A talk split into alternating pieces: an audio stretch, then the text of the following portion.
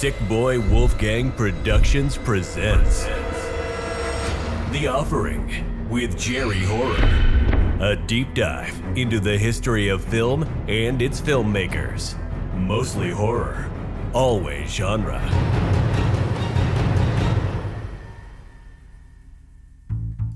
If you like vintage and retro style, you'll be shopping at these two shops Paper Doll Vintage Boutique and Paper Doll Curiosity Shop, Long Island's premier shops for vintage, retro, gifts, and more.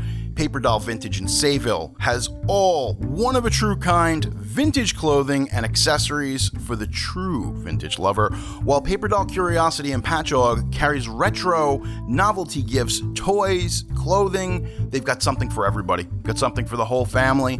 You want the credentials? Paper Doll Vintage Boutique has won first place in Best Vintage Clothing Store in Long Island Press's Best of Long Island. Seven years in a row, undefeated.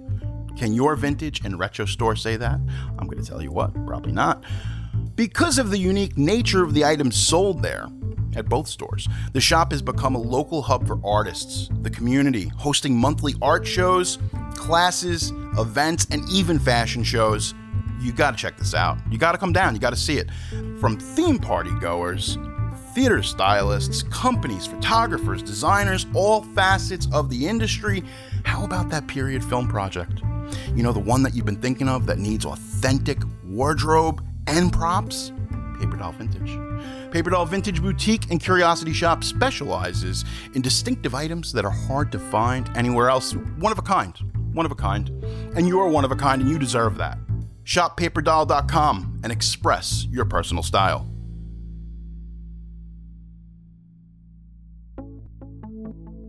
Nose Best Candles is a soy wax candle company owned by two Long Island natives turned Manhattanites. They hand pour small batches of cheeky candles that inspire the euphoric feeling of synesthesia. Each candle pairs an enchanting dual fragrance with a curated Spotify playlist to help you set your mood at home. Not to mention, the names of these candles are a conversation starter themselves. Bestsellers include Bitch Goddess, Mountain Daddy, and send nudes. Their 2021 limited edition Halloween candle is named OMG I'm Dead. That's my favorite. The perfect scent to burn while enjoying your favorite horror podcast. Enjoy 10% off your candle haul this fall using the code JerryHorror10. You can shop on nosebestcandles.com. Again, 10% off any purchases using Jerry Horror 10. Welcome to the offering with Jerry Horror, the show where we can have a quiet and frank discussion as adults about the things that matter to me, or at least that I think matter to me. Please take a moment to subscribe to our show wherever you get fine podcasts, and hey, stay up to date on future episodes. This week on The Offering, I'm covering Rob Zombie's Halloween 2 from 2009. Like it or not.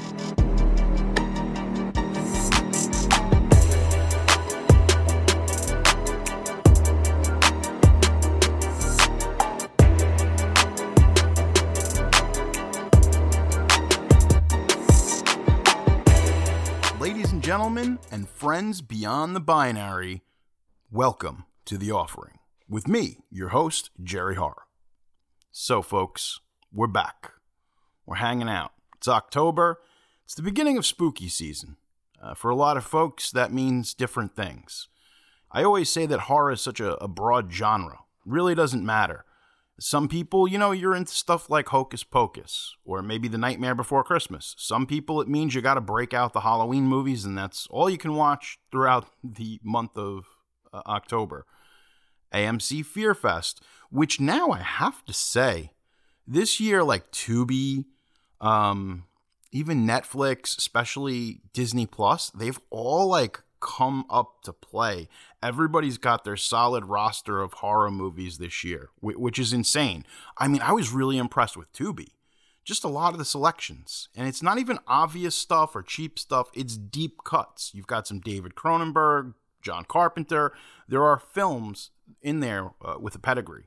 So, hey, if you're sitting home and you're avoiding other human beings, not because of a crazy pandemic, just because you're avoiding other human beings, which I've done. So I've been prepared for this the entire time. Um, Shut ins and nerds, we were prepared for this. It's uh, not that hard for us. It's not like I was sitting home on a Friday night doing anything else very exciting. So this has not been a crazy transition. But hey, if you're a consumer of streaming content like I am, uh, this is where I'd probably stick in an advertisement, but we're not going to do that because, you know, we just we haven't we haven't reached that milestone yet where um Tubi hollers at me. Tubi's like, "Oh, Jerry Horror, he's he's what we need to push this horror lineup." And they might. I mean, they got ghoulish Gary Pullin to do their art. Uh, Gary Pullin, if you're not familiar with his work, ghoulish Gary Pullin on Instagram. Take a look. Fantastic stuff. Uh, you've probably seen his artwork, you just haven't realized it. That's how a lot of these uh, folks are. So I'm working at a haunt this month, which is pretty crazy. Go to, I believe, Dark Knight. not like Dark Knight, like Batman, The Dark Knight Returns. DarkKnightLI.com. It's a couple of friends that are producing this show, and it is crazy.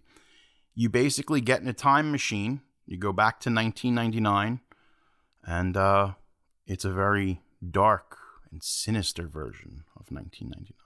So uh, it's cool. It's it's definitely it's for the family. Bring the whole family to darkknightli.com. Uh, it's a good time. It's a good time. There's music from the 90s. So if you're the parents or older, you're like, oh, I remember this time. I don't want to give away a lot of what's in there because I feel that it's it's an experience. And back in the old days, we used to have very we had dark rides, we had haunted houses. There was a formula. But everything has expanded so much now. That's why I call it a haunted attraction. Maybe you could call it a spooky walk, maybe, you know, whatever you want to call it, but it's a 35 to 45 minute attraction that you're going through. And I'll be honest with you, that's a long time because again, you're not sitting on your fat ass in a movie theater. You're going through this attraction and you're in the you know you're in the horror movie. It's completely submersive. So that's a long time. 90 minutes with a slasher villain is one thing but damn 35 45 minutes to get through dark knight li that's a lot. Ooh yeah even for me look everybody says to me like oh you're jerry horror blah blah blah blah blah you must not be afraid of anything i'm afraid of everything i'm afraid of germs I'm afraid of cancer. I'm afraid of everything. I'm afraid of Americans, like David Bowie. No, I'm afraid of everything. And it's even like when you do the Halloween Horror Nights at Orlando or Hollywood, by the time you get through your ninth or tenth haunted house, your nerves are just shot. You're like, Jesus, what am I doing to myself? You know, I could have just been drinking at Moe's this whole time. By the way, and this is just a side note, Universal they're probably going to lose unless something happens. I think it's 2028. They lose the license to The Simpsons. They've got to step their game up with Moe's. Don't allow children in there. Make it a little danker.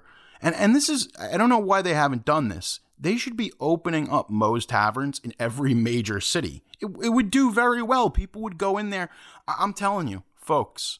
I had an epiphany the other night you just open a place where people take friggin' selfies. I mean, what, what else? What else is there? What else do people want to do? They want to come. They want to flex on social media. So charge them. I don't know what else to tell you. You know, if you're looking to open a venue, you have to make sure. And I don't care. You don't. You don't have to use buzzwords, millennials and generation people, humans. Because let me tell you something. At Dark Knight LI, I saw an old lady this old, I'm, I'm, I'm scary monster. I'm stalking this lady. She gets out a friggin' phone, which she's not supposed to do. They tell you, you you traveled back into 1999. No phone. But obviously, she didn't get the memo or go through the time machine like everyone else. There's a time machine. Come down. So this woman, ostensibly, she's like in her 60s. And she's the one, not all the kids, not all the teenagers, not all the folks in their 20s. The lady in her 60s pulls out the phone. She got a flex for the gram. You know what I'm saying? She's gonna send that out. Like she's like, look what I did last night.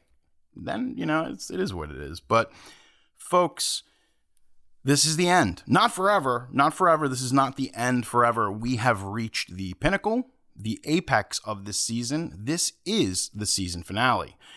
If you haven't listened to the other episodes, go back into the library.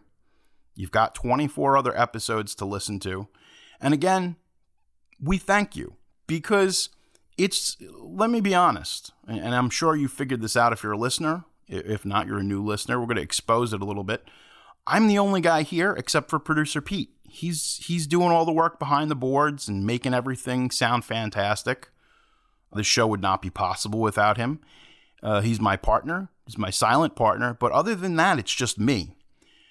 So a lot of times when I'm preparing this stuff, it's a bit like a college syllabus, and it's a lot of information. And in fact, if you come up to me during the week of me doing a show, I can tell you 40 other things. It, it, it, really never ends because there's always something that I forget to put in the show.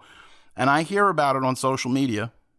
it hit me up during the uh, the season lull at Jerry Horror. Uh, it's crazy. You know, when we started this show in May, we did not know what it was. Uh, we kind of learned over time. It's been a learning process, it's been a growing process but the feedback has been very positive, and we couldn't do it without you. So thank you, dear listener.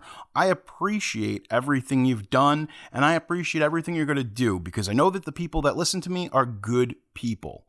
They don't want the bullshit. I'm not here for a hot take, even though I love Rob Zombie's Halloween 2, which upsets people to no end. But as time has gone on, it's become a less offensive opinion. I meet more and more people that enjoy this movie. So, folks, thank you. Thank you for listening. Thank you for supporting. And I promise when we come back, oh, hey, there might be surprises. There might not be. But re- regardless of that, when we come back, it's going to be bigger, better, and badder. I promise. Until then, go back into the archive Check me out on social media. And hey, in the meantime, folks, let's get into Rob Zombie's Halloween 2.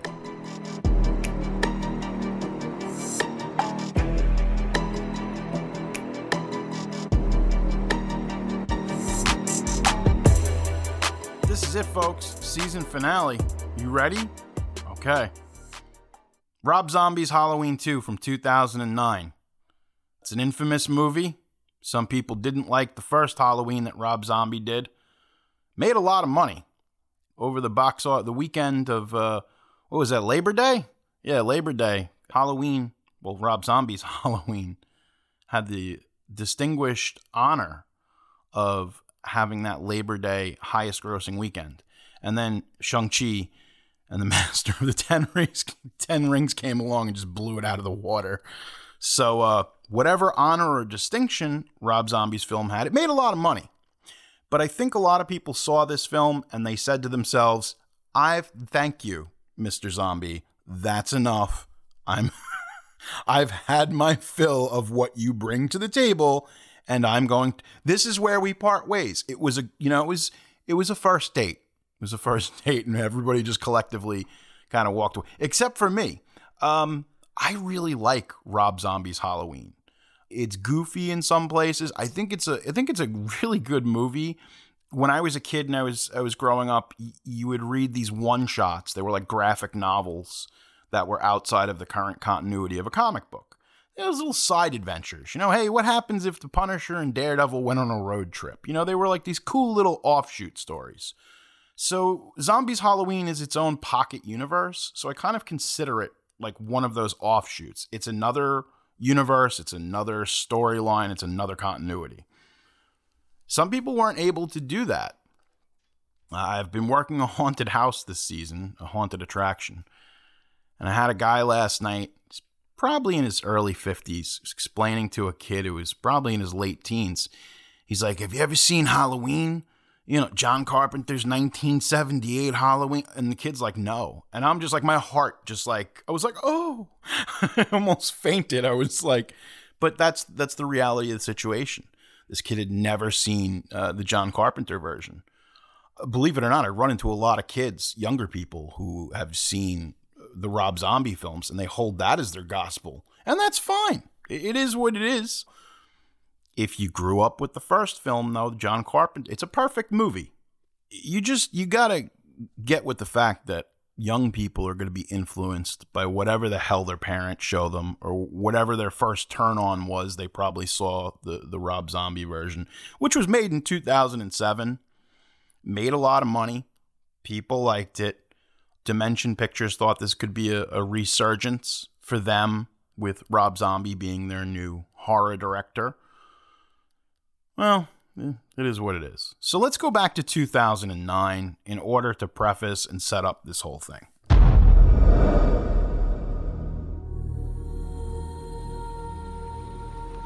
I killed him. I killed him. Who'd you kill, sweetie? Who'd you kill? I killed him.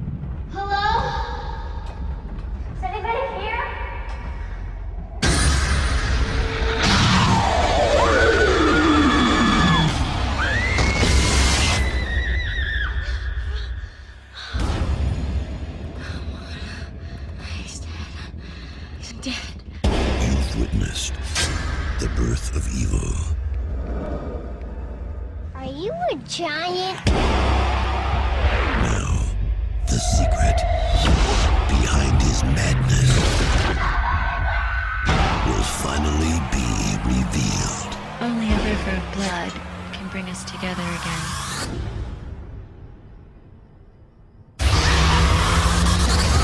He's out there, No, there's no one out here. We are all counting on you to take us home this year. Now go have some fun.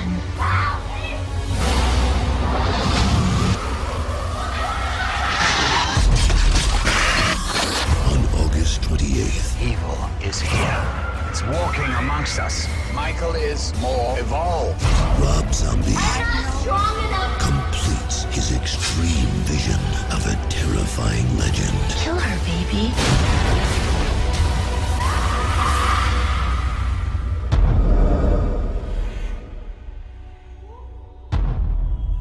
ready for what was at the top of the charts in 2009?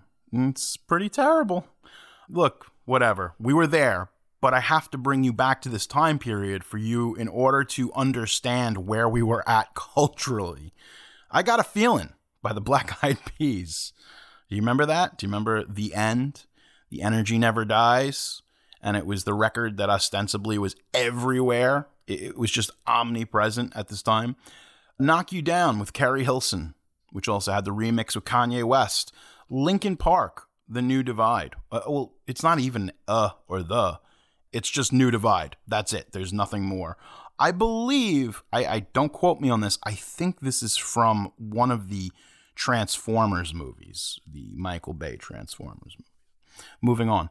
Fire Burning with Sean Kingston. Do you remember that one? Remember that burning up the charts? I, I feel like Sean Kingston, and he's made money, and he's like one of these guys who is, from what I understand, very normal and well well put together. He's kind of like a, a music industry behind the scenes type of guy now.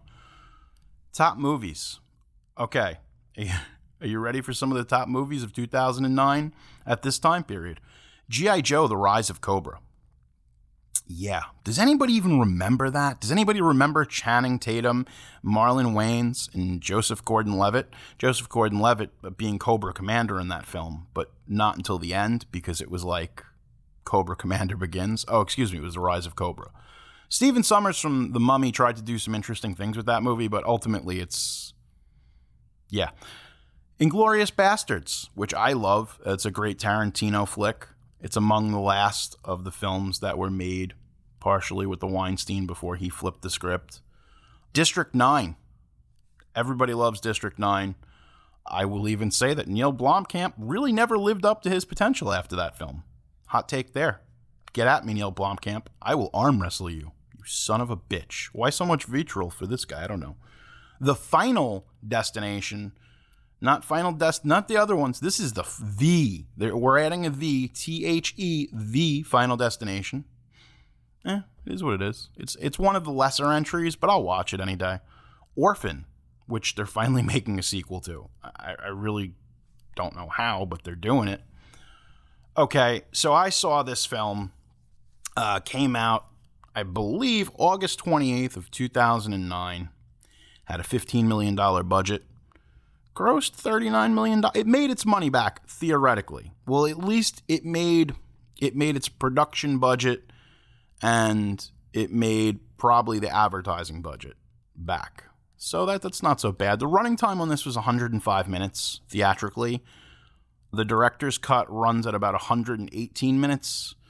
Seems like just it depends, maybe 13 minutes difference, which does and let me explain.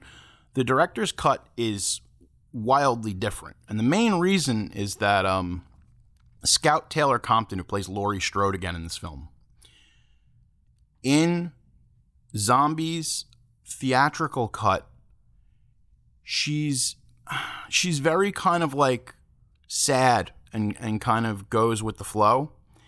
And then in the director's cut, there's like a whole different series of takes, and she comes off as very whiny and aggressive. And on home media, like a lot of people didn't see this in theaters. So on home media, you've been getting the director's cut. When this plays on Cinemax or whatever, it's the director's cut.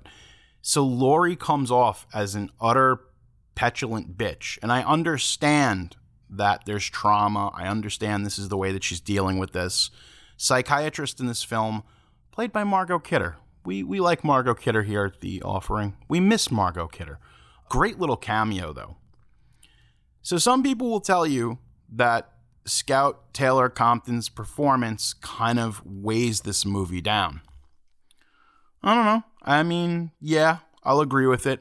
I don't like her performance when she's the little petulant bitch. I like it when she's a little more of a kind of a wounded victim, you know, who's questioning her sanity. That's just me. Those are the choices I would have made.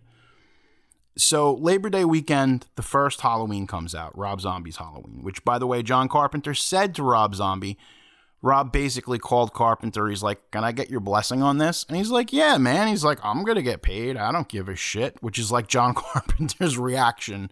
Like, we're now officially in the old man Logan stage of John Carpenter where he just. He wants to smoke joints, big fat joints, and he wants to play NBA Live. Like that's where we're at with John Carpenter. And you know what? God bless him. He says, I'll make the music, I'll go on tour, but I'm not directing movies. And you know what, Rob Zombie? I'm getting a big fat check from Dimension, so do you. So Zombie was like, okay, I guess that was the cosign. And that's kind of a nice cosign. He says, you know, do whatever you want with this. Movie made money.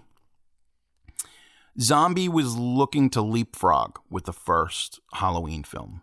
He's like, how can I take my, my career to the next level? Because I'm doing a remake here. I want to do something different. And largely where Halloween suffers is that 75 to 80% of the movie is Rob Zombie's Halloween. And then we have the 1978 remake shoehorned into the last 25 minutes of that movie, and it suffers for it. it they should have just let Zombie, it, because they have to go back into the trope of the original film. They just, it's, uh, in some ways, it's a shot for shot recreation. I, I don't know. That to me that's where that that that first film falls apart to be perfectly honest with you. So basically dimensions like look we need a sequel. This far it made money. Rob zombie really wasn't checking for the sequel wasn't really sure he was going to do it. And then basically one of the executives from dimension said to him hey look if you do this you do it we'll give you a budget and it'll be great but if not we're going to move forward without you and this was in 2008. So, a couple of different passes on the script happened. They were trying to figure out where they were going to go with this. They really didn't have a plan. They knew they wanted a sequel, but they didn't know, well, is it going to be, you know, another person directing it? Long story short, they get Zombie back. They started shooting this movie in March of 2009 to fulfill the August 28th release date. It's, and again, this was a precedent that had been set by H2O and then Resurrection and then Halloween and they were releasing these movies at, you know, at the in in the summertime, which kind of seemed silly. You know, when I saw Halloween 2018, it's like, okay, the the leaves are coming off the trees, you know, we're getting ready for Halloween kills. This this is the time. It's called Halloween. What's interesting about this film comes out August 28th, right? And a lot of people didn't know this, but it low key had a run that week of Halloween. I think it was like the 28th, the 29th, and the 31st. Oh, and the 30th. Halloween 2 played theaters. It like came back into theaters. Didn't really do anything. Uh, the the look.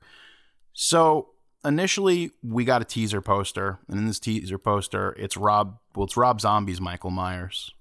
He's in a cornfield and it looked it looked well it doesn't look like it is he's got a girl's ponytail in one hand and he's reaching up the knife with the other movie theaters uh, kind of flipped shit on this they did not like this artwork they found it to be very graphic very violent so if you have one of those posters they're not worth a billion dollars but they're worth a couple of bucks now and they keep going up so what they do is they decide, okay, so they pull those posters, and when they put the poster back out, they cover up the top of the girl's head, so you only see Michael Myers lunging up with the knife. And that was kind of their fix. And, and to be perfectly honest with you, it was an easy fix. You know, you're just kind of digitally erasing the top of the girl's head. So even from when this film started being marketed, and again, this was a quick process and uh, they were like, "You're gonna make this movie between X and X." Um, Zombie said that while he was making this movie, like it started out that he had this 15 million dollar budget, and then 15 turned to 13, and 13 turned to 12.5, and the producers were kind of pilfering money out of this film. So it was one of these experiences that kind of soured him on working with Dimension ever again. Zombie has gone on to say, for the record, that the first movie was a terrible experience. I thought, how much worse could it get? And then he said, we made Halloween too. We'll be right back with more of The Offering with Jerry Horror.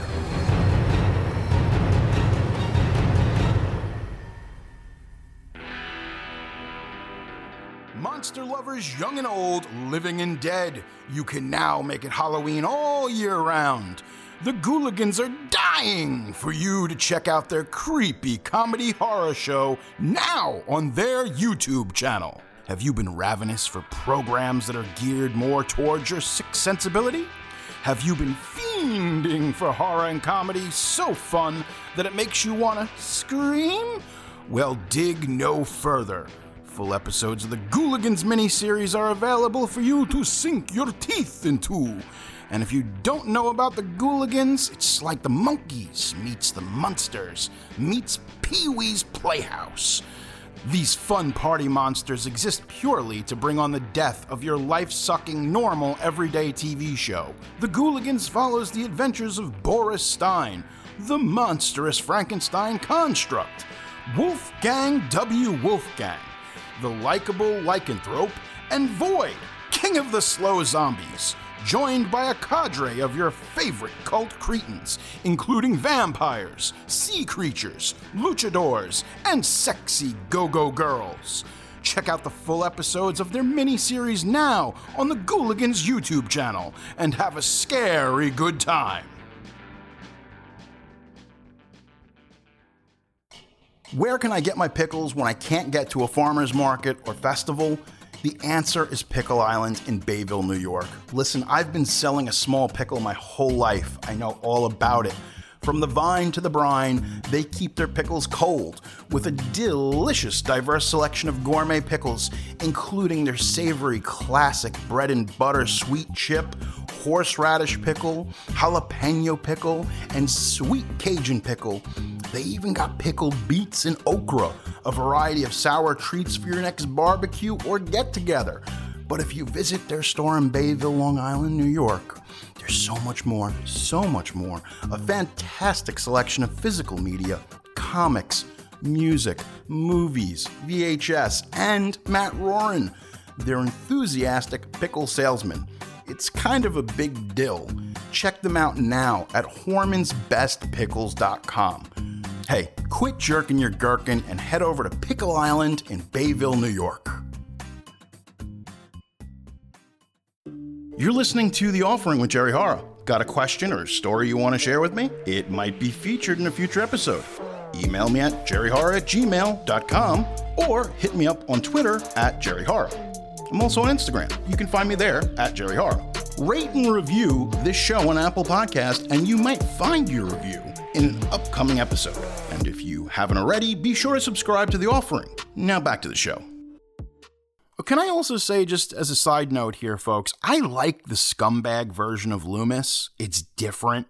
Okay, this is a, this is a different Loomis, and I see him as a villain in this film, and I think that's interesting. It, it's a different take.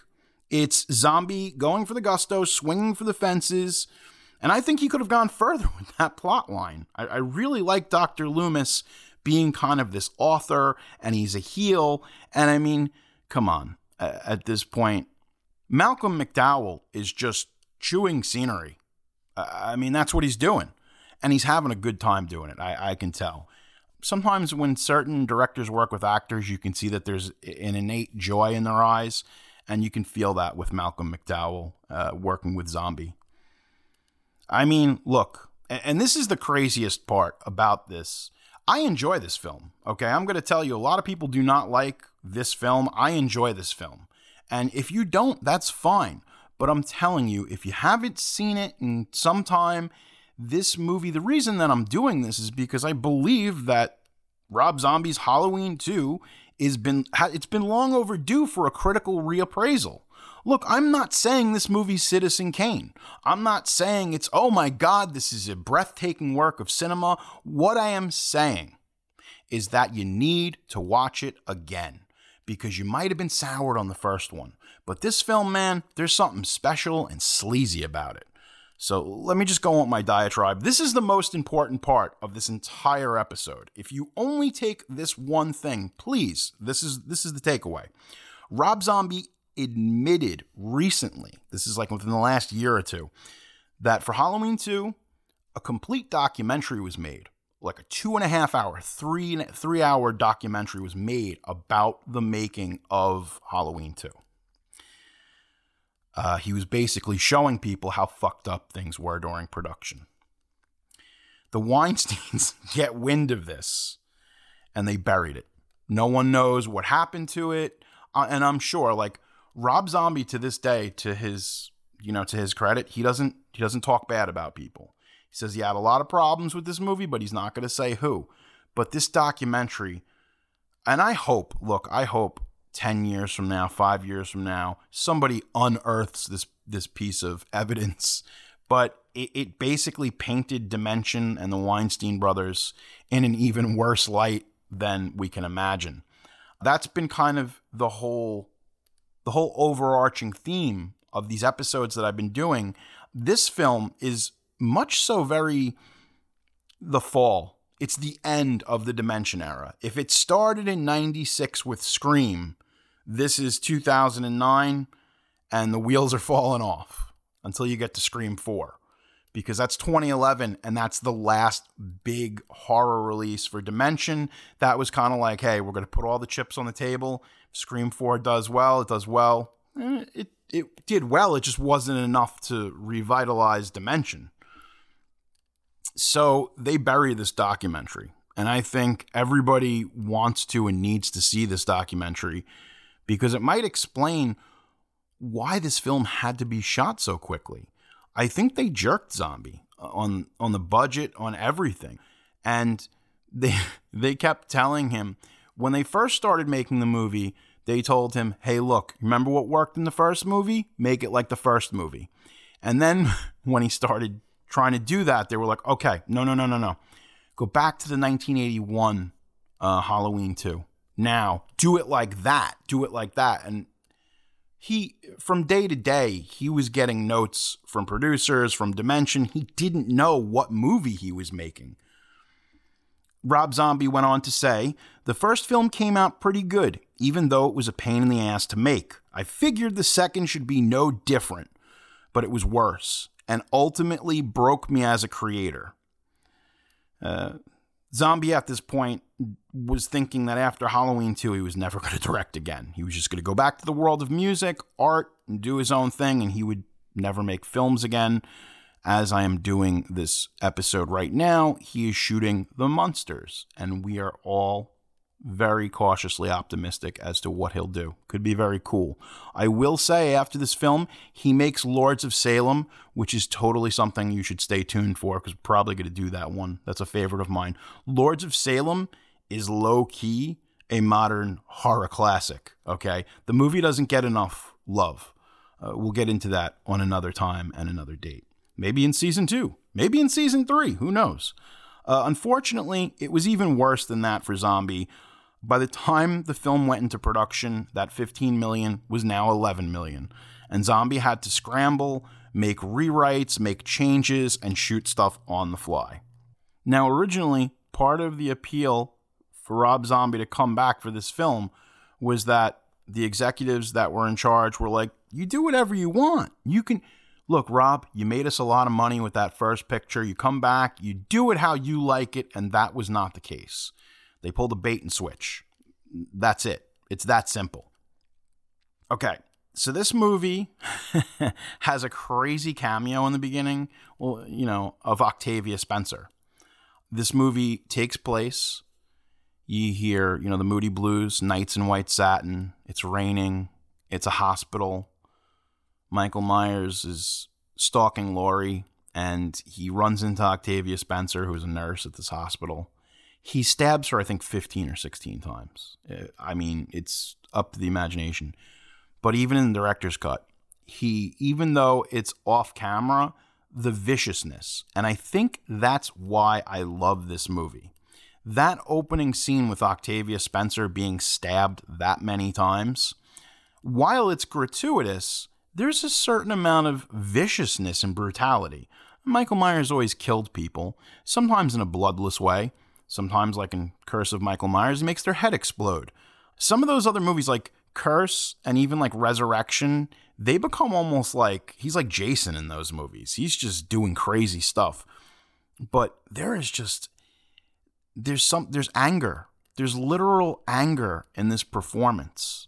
You can see right through it. And again, Tyler Mane took this role last minute to come back as Michael Myers.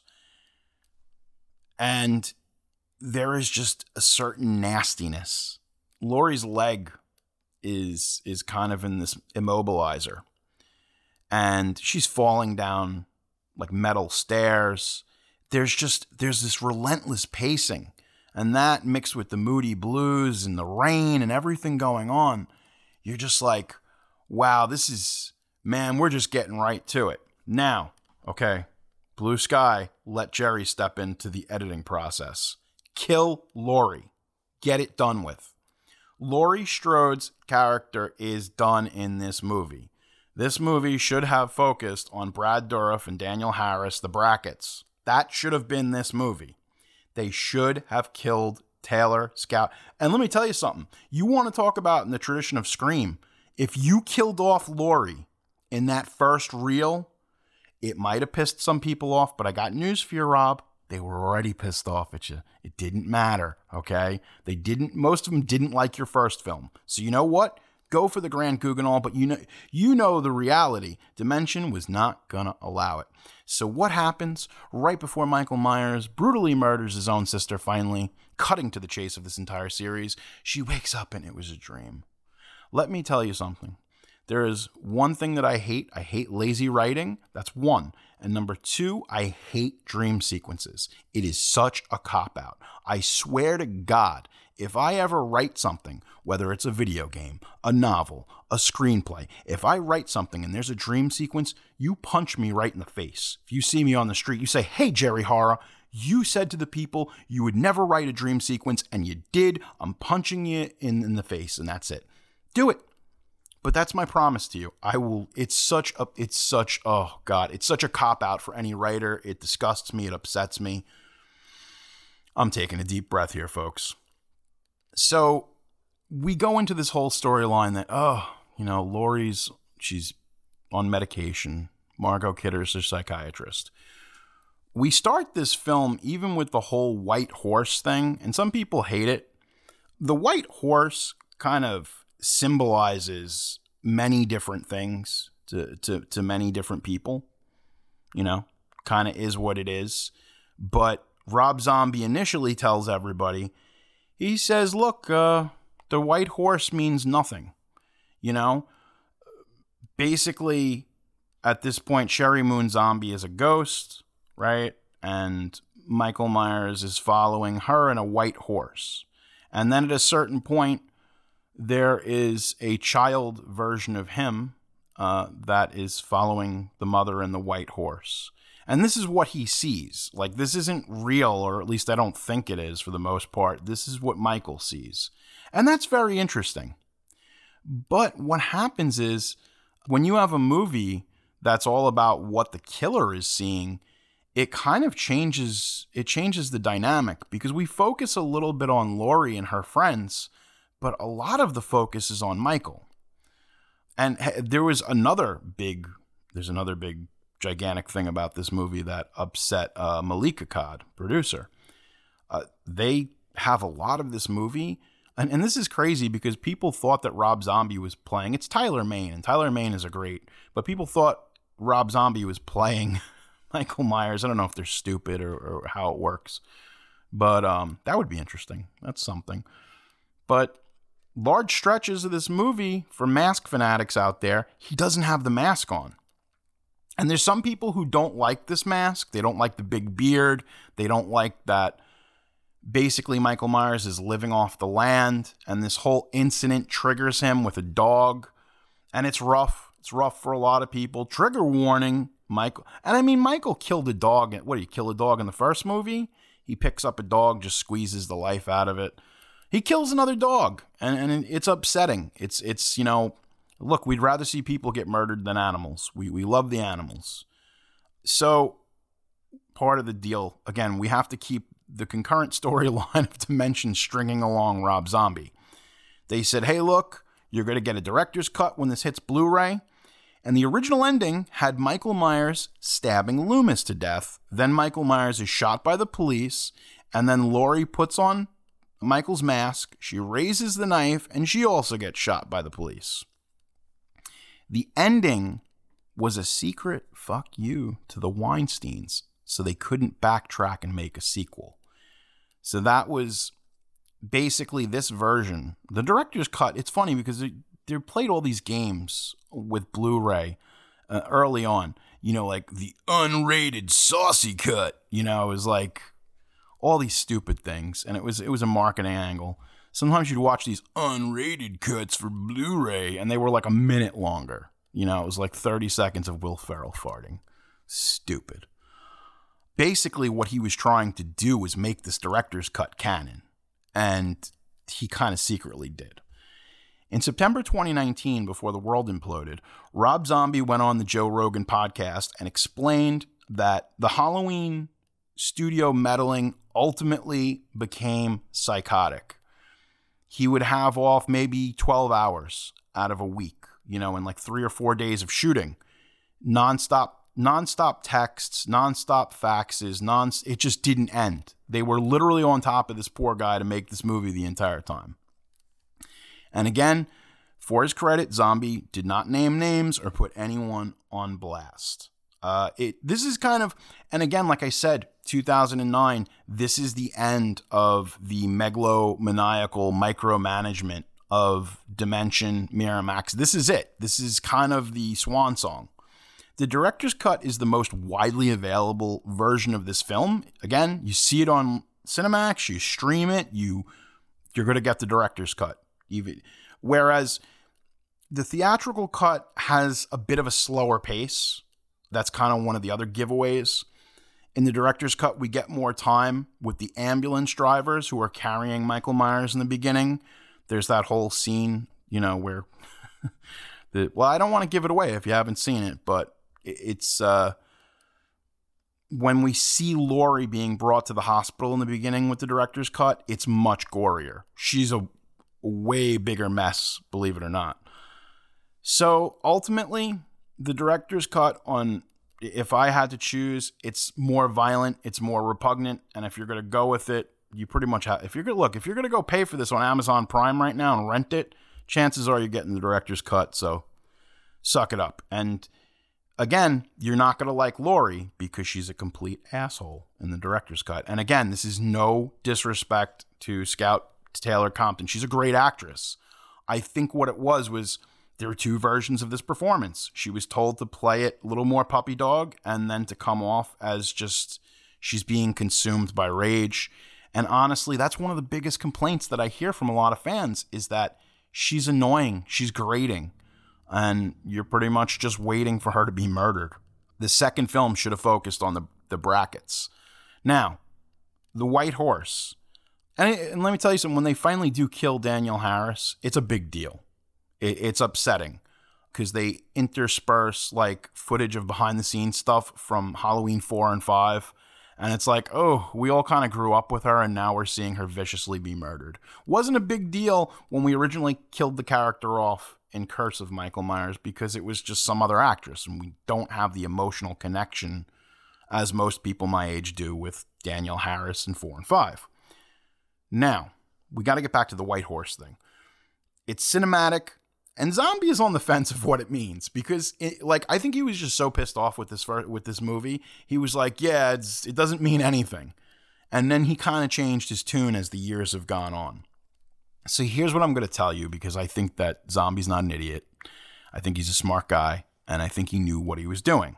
White horses symbolize a balance of power and wisdom, but a white horse may also symbolize death in many religious contexts. So, if we're going to follow what this popular definition is, power and wisdom. This is what Michael Myers is seeking. And eventually, Laurie sees her mother and the white horse. But it's also the sweet embrace of death, you know? Did Michael want to just kill his sister the whole time? Again, it's very loose, but this is uh, this is the question I get so much from so many people what did it mean? That's that's about it. I mean, I did a little bit of reading in Christianity, and we're talking Old Testament stuff. The horse is straight up a symbol of death. So if you want to use that, like again, it's it's a white horse, so it's very cinematically, visually striking, especially at nighttime. And again, that's the secret. This it's just lit. It's nighttime. It's you know what it what is Sheri Moon Zombie as as Mrs. Myers. the horse also represents power uh, Native American tribes. Native American tribes that also they believed that the white horses were possessed by spirits and the horses often won more battles than those who did not. So something there was a magical quality to these creatures. They believe truly that the white horse contained the wisdom to make good choices. And that's it, folks. Again, it looks good cinematically. What does it really mean? I don't know. This guy had to shoot this movie. They started pre production in March, had to have it in theaters by August. So maybe it's just inconsequential, but I don't know. We get a lot of Michael out of the mask. And I'm kind of torn on that, you know, how it looks. But again, if we're seeing him and he just looks like me, some some big haggard homeless looking guy, it's not really it's something different, but it ain't much. The MVP, can I give you the MVP of Halloween 2? The real MVP of Halloween 2 is Sheriff Brackett, aka Brad Dourif, the voice of Chucky. He is acting his ass off, especially in the extended cut where he finds out that his daughter is murdered. It is it's brutal, it's graphic, it's one of the most honest displays of grief, true shock and grief I've seen on screen. Some nasty stuff, but yeah, Brad Dourif, he's he's doing the most in this movie. It's again one of those things where his back hurt because he was so tired of carrying this movie. for the first time ever in Halloween 2. And again, well, okay, I, I'm not going to backtrack, but man, that scene in the strip club in this movie, dude, he stomps that guy's skull out. There's there's this whole sequence in a strip club and you know it's kind of like michael and in some ways like i dig this like it's like michael coming back to haddonfield he's coming back to the rabbit and red lounge and they're having this cheesy shitty halloween party. And he comes back and he stomps dudes out and he's murdering everyone. I kind of dig that yeah the other thing i dig too is the big halloween party oh howard Hesseman. howard Hesseman appears in this film from wkrp in cincinnati he plays the the owner of a coffee shop and everybody's just smoking weed, which you should. I mean, it is what it is, but in 2009, still a polarizing decision. You know, like here in New York, we just got legalized marijuana, and it's going up for recreational next year. Wow, next season's going to be crazy. We're just, producer Pete, everybody's going to be on edibles. Yeah, so she works in this record shop and she has these these cheeky new friends, and we know that they're just to add to the body count. That Halloween party is pretty cool, man. There's just Rob Zombie came up before, you know, he obviously always had some kind of a band or musical project, but really the way that he came up through this whole thing was he was a production designer and, uh, you know, for Pee Wee's uh, Playhouse. And that people used to say, like, most of the budget for that show was for glue sticks and acid. And, and it's crazy how many people uh, that went through Pee Wee's Playhouse went on. So many uh, production designers, animators, probably probably produced some of the most influential art. And a lot of that went over, some of it went over back to Tim Burton, some of those people went over to Nickelodeon. So really a lot happened. But um Zombies production design, 9 times out of 10 if you give the guy a budget, he knows how to shoot a decent movie. Sometimes he doesn't. I don't want to get like 31. I don't like 31. It's not shot in any way that's exciting. I remember when he did the Kickstarter for the project, it was promised to be something much different than it actually turned out to be. Not going to get into that. We'll talk about that at another time. Michael speaks for the first time in this movie. Are you shocked? Are you surprised? What does Michael say? Does Michael give a soliloquy on what's going on in his head? Absolutely not. He lunges at Dr. Loomis and says, Die! And that's it. That's Michael Myers speaking. He says, die. That's, I mean, that's, I mean, I guess if he was going to talk, that's what he would say. This is, and again, this movie is not for anyone, but it's got some great kills. There's some really nasty kills. That Danielle Harris kill, man, woo, it's brutal. Just brutal. It's, again, there, this movie, this could have been really called The Revenge of Michael Myers because, man, it's brutal. And Michael is not playing around in this movie. What I always did appreciate about Tyler Mane's performance, especially in the first film and more so even in this film, it's very physical. You know, he was a he was a professional wrestler with WCW. He he did a lot of different things, tough man competitions. He brings a physicality to this role very akin to Kane Hodder in the Friday the 13th movies. That's what Zombie wanted. Zombie, you know, like if it's just a regular guy who's the size of Nick Castle, Zombie didn't think it, you know, it was like, okay, well, what does this guy do? He's some runt. He's the size of me. Zombie's not a big guy.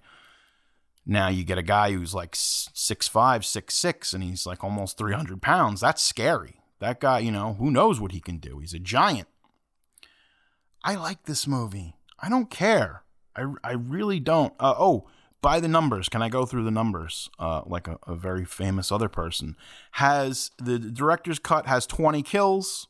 The theatrical cut had 19. Okay, so it's it's on par. now it's funny that I say this with with the 20 kills in the director's cut because I'm hearing this Halloween Kills movie has a big body count. Uh, if the rumors are true, the biggest in the entire series. In conclusion, ladies and gentlemen, Rob Zombie's Halloween films are not for everyone. In fact, because of all the trauma and horrible things that happen in the first film, I have a hard time watching it. It's uncomfortable. I also do not enjoy that shoehorned ending, which is basically the Cliff's Notes to Halloween 1978. I appreciate with this film that even with the confines that Rob Zombie had to work within, he still made a movie that was wholly a Rob Zombie movie. And that's admirable. And I try to explain this to people. It's okay to fail. It's okay not to get it right.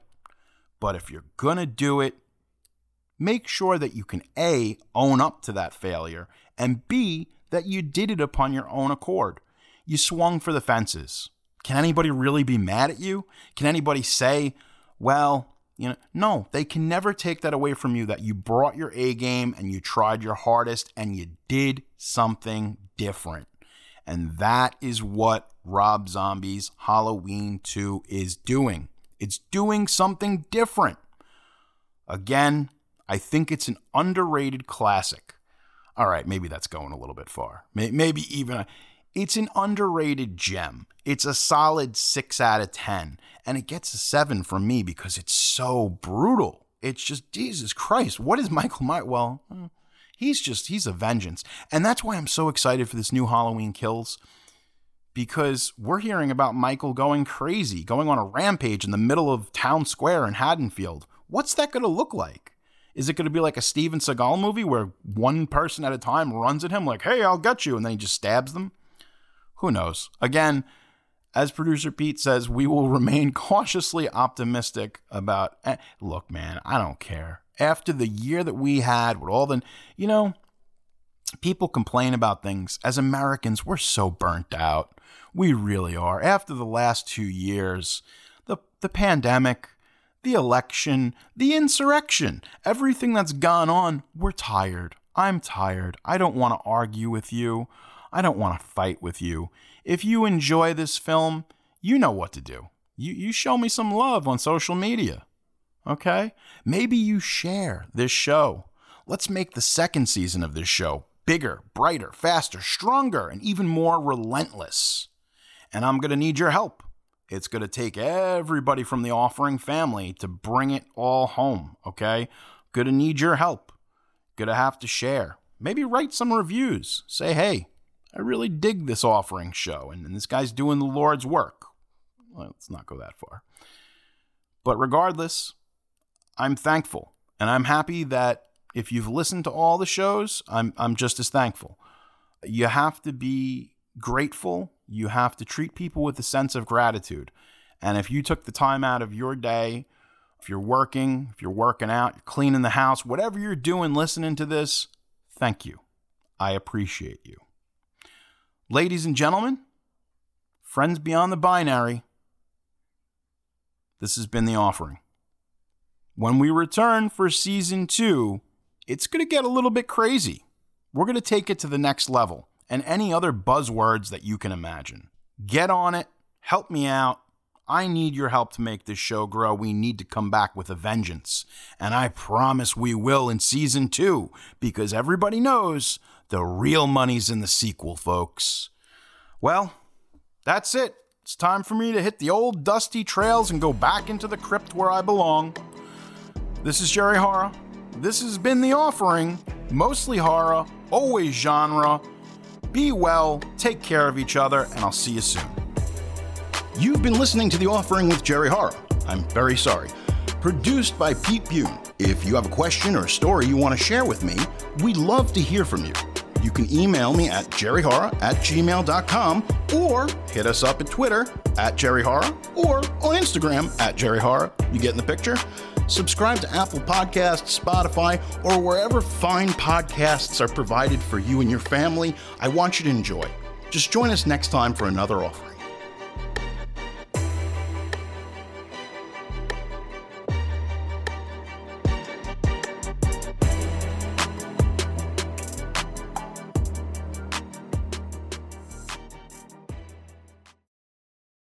I'm Tom. My partner Mike and I have been friends and coworkers for a long time. And at work, we're known for our daily water cooler conversations about TV shows and movies we are currently watching. Whether we're arguing over which Marvel TV show is the best or agreeing about which Netflix original movie is the worst, the pop culture conversation is always popping on Two Brothers at a Water Cooler. You can listen to Two Brothers at a Water Cooler on Apple Podcasts, Spotify, or wherever podcasts are available. Subscribe and share today.